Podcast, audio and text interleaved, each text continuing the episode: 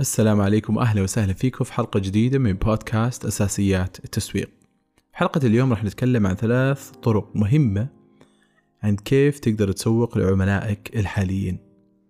طبعا ليش تسوق لعملائك الحاليين؟ كثير يفكر إنه أبغى عملاء جدد، أنا أحتاج إني أزيد من عدد العملاء اللي يجوني، آه، يعتمد طبعا بشكل عام على نوعية البزنس حقك وهل أنت تعتمد على تكرار البيع أو تكرار عمليات الشراء من نفس العميل أو أنك تحتاج دائما أنك تجيب عميل جديد.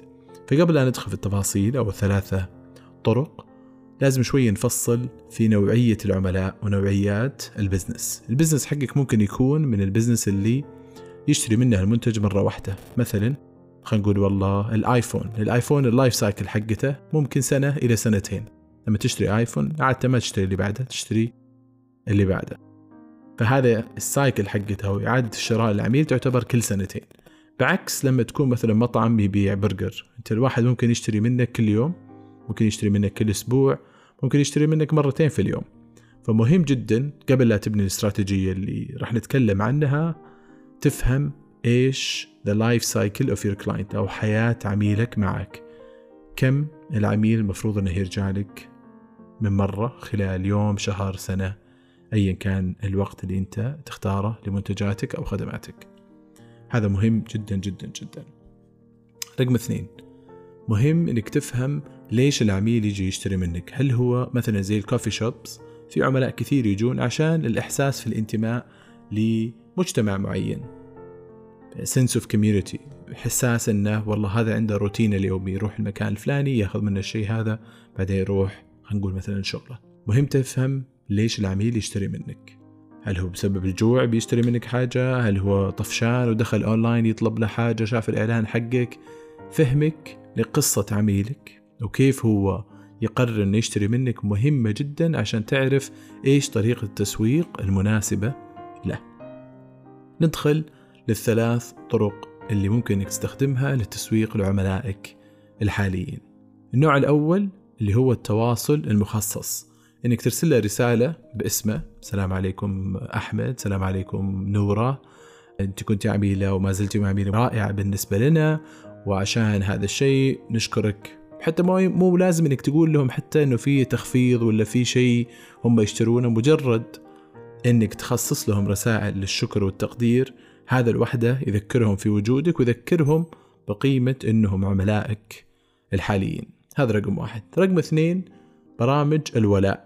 برامج الولاء هذه زي اللي تجمع النقاط آه، يسوونها كثير في الكوفي شوبز الحين إنه مثلا تشتري خمسة كوفيز السادسة عليهم. برامج الولاء اللي تحسس الناس إنهم مقدرين بحيث إنه كل ما اشتروا منك في عندهم نقاط معينة تتجمع أو عندهم إحساس بإنهم زي اللي يستثمرون فيك زي ما أنت آه، تستثمر فيهم. هذا رقم اثنين. رقم ثلاثة. رقم ثلاثة هذا يعتمد طبعا على طبيعة ال business حقك زي ما قلنا أول اللي هو برامج الإحالة.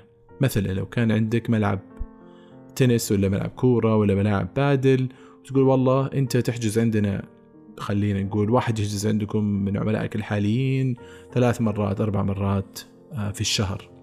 وهذا العميل جاب لك عميل ثاني فلازم يكون له طريقة زي اللي تعطيه شكرا. فمثلا لو جاب لك أحد عميل تعطيه مثلا حجز مجاني. آه لو جاب لك عميلين تعطيه حجزين تشوف طريقة معينة كيف لما أحد يجيب لك عملاء أنت تشكرهم وتحسسهم أنك تعرف أنه هم سبب أنه جابوا هذا العميل. طبعا ليش أقول لك الشيء هذا؟ يعني لازم نفهم أنه عميلك الحالي نسبة أنه يشتري منك أرفع 65% من نسبة عميل آخر.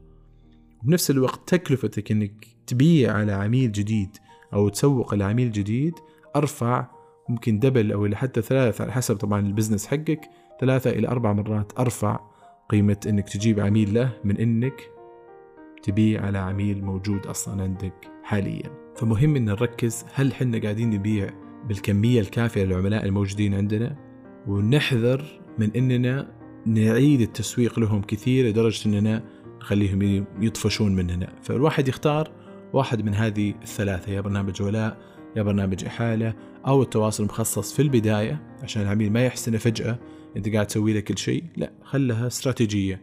خل والله مدة شهر أنت قاعد تشوف عملائك الموجودين ترسل لهم رسائل شكر تقدير تحسسهم إنهم مهمين بالنسبة لك. بعدين الشهر اللي بعده تطلق برنامج الولاء اللي موجود عندك بحيث إنه ما يحسوا إنه فجأة أنت تواصلت معهم لا أنت اوريدي تواصلت معهم قبلها بشهر.